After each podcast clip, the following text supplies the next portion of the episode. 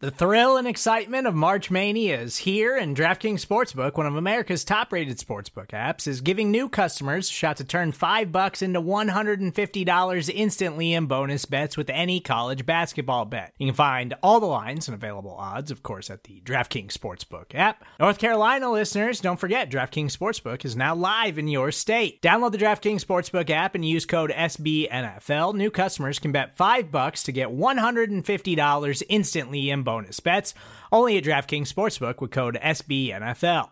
The crown is yours. Gambling problem? Call 1 800 Gambler or in West Virginia, visit www.1800Gambler.net. In New York, call 8778 HOPE NY or text HOPE NY. In Connecticut, help is available for problem gambling. Call 888 789 7777 or visit ccpg.org.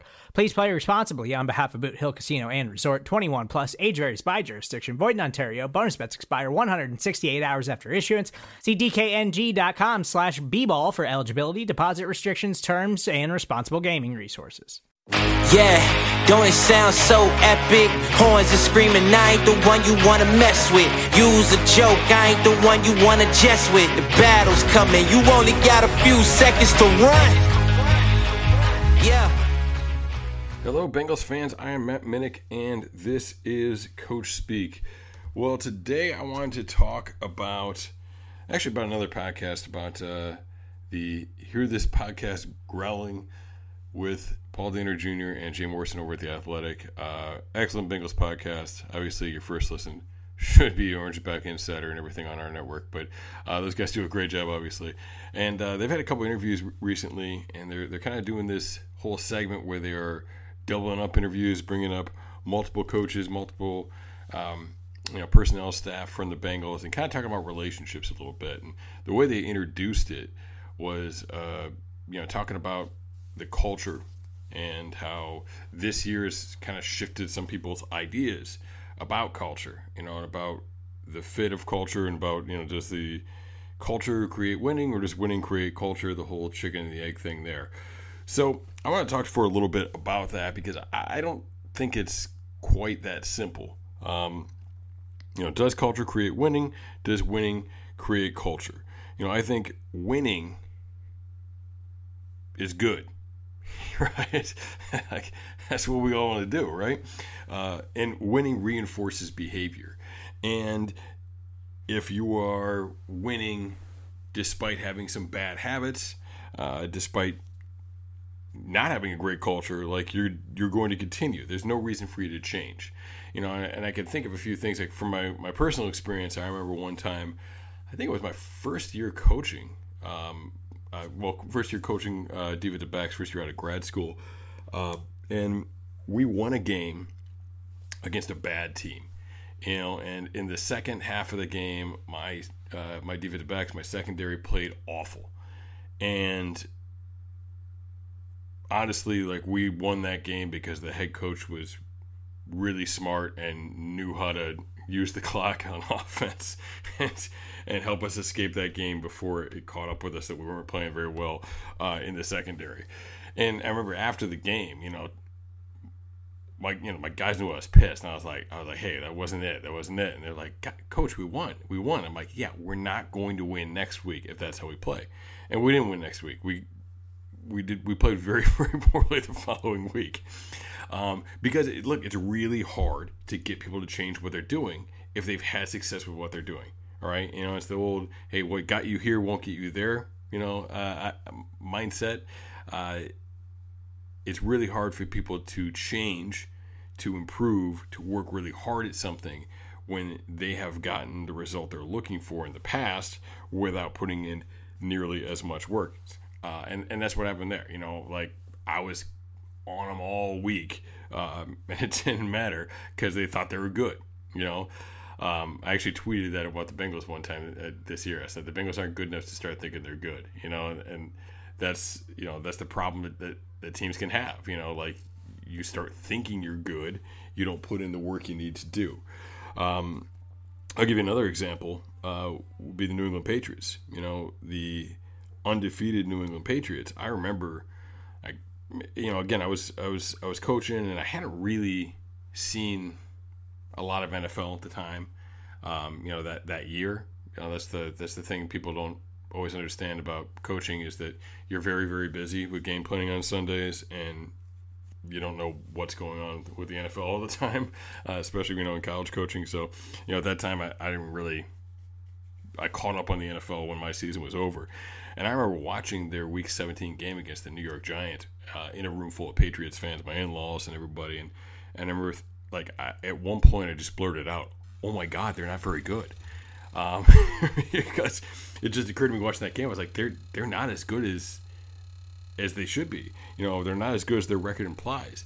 And I'm like, there was no way to predict that they'd see the Giants again in the Super Bowl. But I remember saying to somebody, I'm like, if they don't lose this game, they're not going to win the Super Bowl. Like, they need to lose to figure out how to win. You know, kind of back to the, the Aerosmith lyric. You know, you get to you get to lose to know how to win. But um, so good or bad, winning reinforces behavior. It is hard to change when you are having good results from what you are doing. It's hard to get other people to change when they're having good results from what they are doing. So, no culture, bad culture. All right, um, we see that when when teams take shortcuts, you know, and that's the the thing that Bengals are talking about. Like they they didn't take shortcuts. You know, yeah, they're ahead of schedule, but they didn't take shortcuts. They didn't try and buy their team like a lot of people do. Cleveland, um, they didn't just go out there and try and you know uh, sign a bunch of big names and stars and think they were going to throw it all together and it was going to work.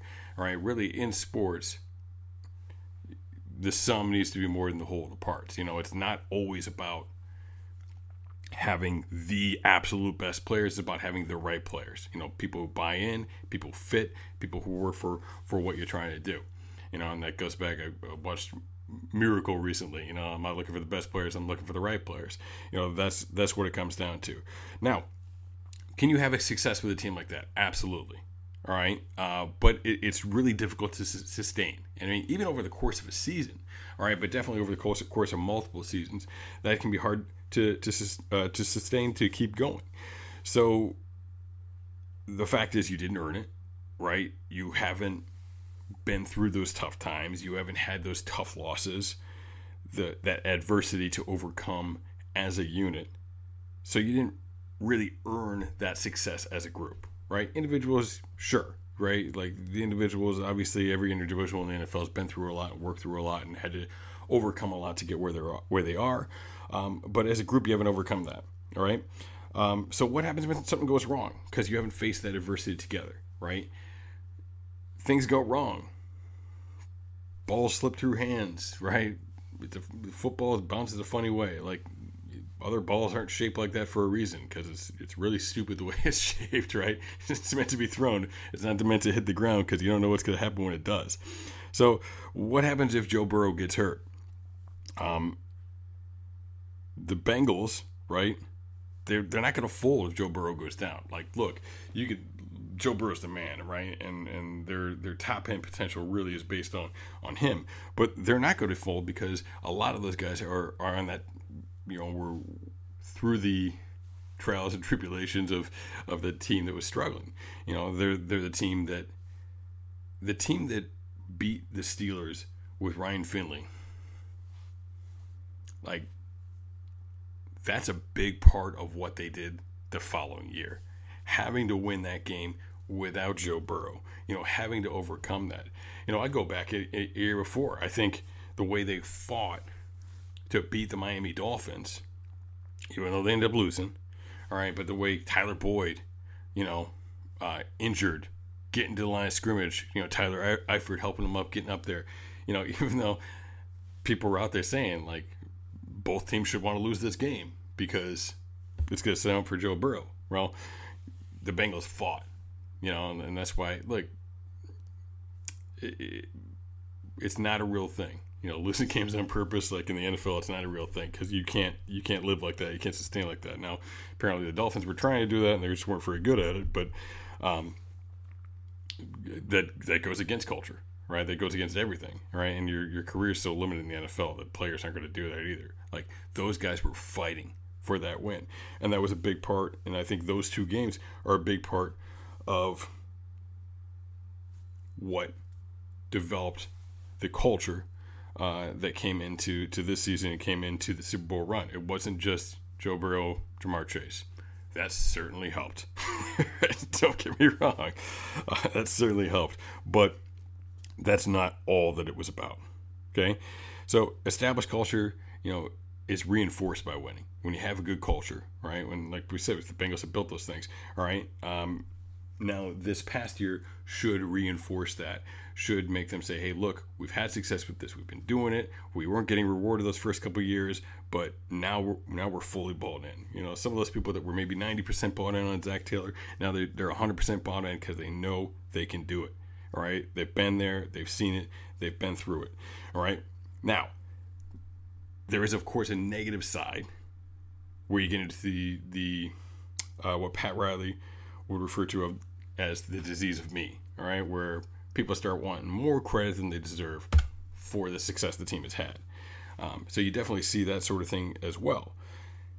Having a strong culture, right, where you know that things are, you know, where things are already built on, the belief in the building is already that it's about the team and and you know it's about us, not me. That can help to ward those things off, but I think that's why you see a lot of times it is tough to sustain uh, a franchise, to sustain a team and have them coming back year in and year out. Um, but the re- established culture, for the most part, right, it's going to be reinforced by winning.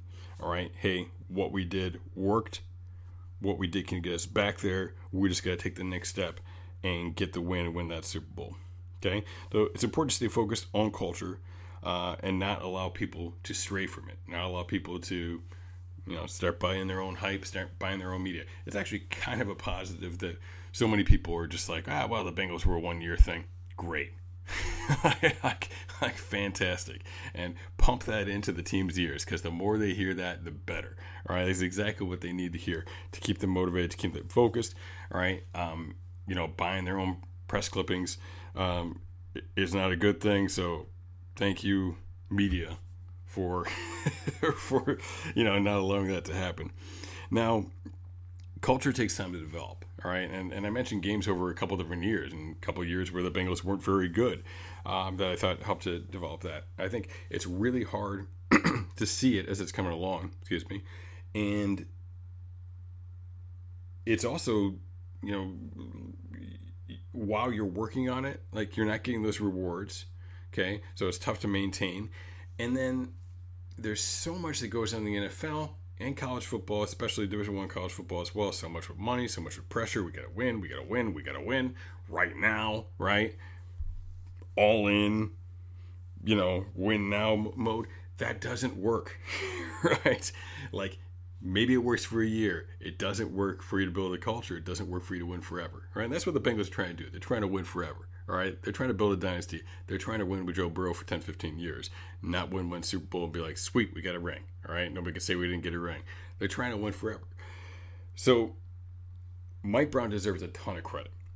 Culture takes time to develop. All right, winning, an aspect of, of winning is that it provides you with time to develop that culture. Right, you got to have something. You got to win some games so you can put something behind that.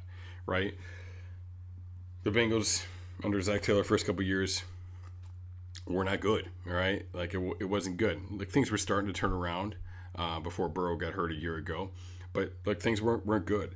And Zac Taylor said it. He hit, hit the nail right on the head. Like most franchises wouldn't have kept him around. If the Bengals went out and got another coach, they would not have gone to the Super Bowl last year. It would have set them back. They could have gotten a very good coach, all right, and they and they might have gotten somebody who would have taken them to the Super Bowl eventually. That you know, like there's different paths. Okay, I'm not saying that whoever they brought in was going to be worse than Zac Taylor. I'm saying all the work that they had done to build that culture over the last two years would have been wiped out, and they would have been starting back at ground zero. Right, having to build that thing up.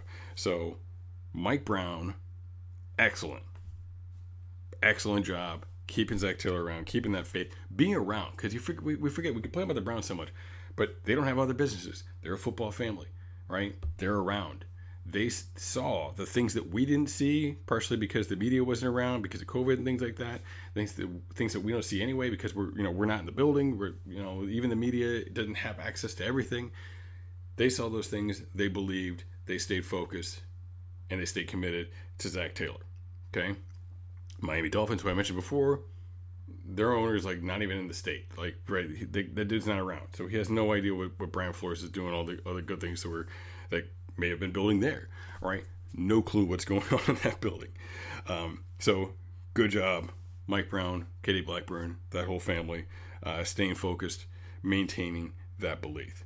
Okay. Um, now, hitting the reset button there again would have been a huge mistake. It would have set them back. So, I guess at the end of the day, look, winning is reinforcing to culture, and you will not be able to build a culture if you can't win enough games to stick around, win enough games to get people to believe in you, whether it be the people that keep you employed as a coach or the players, all right, who obviously need to believe in you because you are nothing as a coach if you don't have players who believe in you. Um, but establishing that culture instead of going win now, buy in, buy in players. Hey, let's bring in Odell and Landry and all these types of guys, right? Yes, I am purposely mentioning things that, that the Browns did, right? That doesn't work, right? You, you like you need to establish a culture so that you're you're good all the time. Look, we talk about the Steelers. Um, I've seen a lot of negative negativity about the Steelers. Look, the whole Cody Pickett it's as good as Joe Burrow thing or whatever that was that was going around Twitter, right? Right, that's a joke, right? But here's the thing: he doesn't need to be great because they have a good culture because they know how to win, all right? Because they have those other things in place. So that, that idea and the the the tweet about you know, hey, if they have a better coach and a better front office and all this stuff, and Cody Pickett's just like Joe Burrow, then you know he, he should be better than Joe Burrow. Like that's not the point. The point is he doesn't have to be great because they have a lot of those things set up. And Joe Burrow, by the same token, won't have to be as good as the culture to, continues to develop. They'll be able to win in other ways. They'll be able to find things, right? Now, obviously, Burrow is a very strong contributing factor um, in, in the cultural development as well. But like we just kind of get these things backwards sometimes, right? Like that's not the point, all right? And it's not the. Hey, this guy's gonna be better because he's here. Like no, no, he doesn't need to be as good because he's there because he has those, those sort of things, which really is, is what it's all about at the end of the day. Um, and I'm gonna touch on you know Lincoln Riley a little bit too. You know Lincoln Riley, USC. Like I, I always thought that was kind of a. I was like, why is he going to USA? Why, why would he? Why would he do that? You know, now they're going to the Big Ten, and I just look at that situation. I just think, look, Lincoln Riley came into a really good situation in Oklahoma, where Bob Stoops had it set up nicely. They had an established culture, they had an established tradition, and he wasn't starting from nothing, you know. And and as a internal guy, you know, like he was already around, he already knew how things worked there. He didn't have to sell that team on him.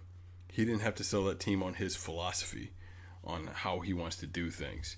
So at USA, it's going to be an uphill battle because they've got to build that culture because they don't have that culture right now. Yeah, they have the tradition, but it's way back there, right? Like you can't rely on Pete Carroll. you know, you can't rely on Pete Carroll's legacy at that at this point. So he's gonna have a really uphill battle because he's got to got to be able to fight that, you know, and and establish that for himself. So at the end of the day, I think you know culture is a is a huge aspect of things all right, it's what helps you survive when players get hurt, when things go poorly, which they always do at some point. You know, when you face adversity, um, that is what helps you to get there, and, and that is what helps you build something that lasts. Like we talk about with the Ravens, with the Steelers, you know, these are teams that have been good for a long time. They've had one coach for a long time that is not a coincidence, right? You know, those those guys have been around for a long time. They understand the culture. They've established a really good culture, right? And they do a really good job with that stuff. Both of those guys are guys that have been questioned because they have made some suspect decisions uh, in terms of game management, things like that sometimes, right? But they understand how to build a team and how to establish culture, and that's why those teams are good every single year. And that's why the Steelers with Cody Pickett, they're not going to be an easy out, right? Right? I see people saying, "Oh, they're the worst team in the AFC North." I mean, maybe, but that doesn't mean they're not a nine-win team. you know what I mean? Like, um, I my guess is they finish second or third. Um, honestly, I wouldn't. You know, I don't think they're going to finish last because I don't think they're a team that finishes last. Um, I think that's the way that, that, that thing's established. And um, well, I'm not going to dig too deep into into uh, into opponents, but the point is, all right, uh, the culture the Bengals established is a huge aspect of everything that happened last year. Yes, the talent of Burrow and Chase is what propelled that success to happen so immediately. All right, uh, and it will be you know what will help to establish and help to you know maintain that culture will be that talent and the wins that came with that. Um, but culture is a huge aspect of winning forever and of putting together and building the type of team that you want. And I'm looking forward to it. So thanks for joining me on this holiday weekend. Everybody, uh, you know, drive safe, take care of yourselves, um, you know, and uh, be excited because this thing, this is not a one-hit wonder. This thing is being built to last. There were no shortcuts taken. They didn't hire a bunch of big name free agents and try and buy a championship.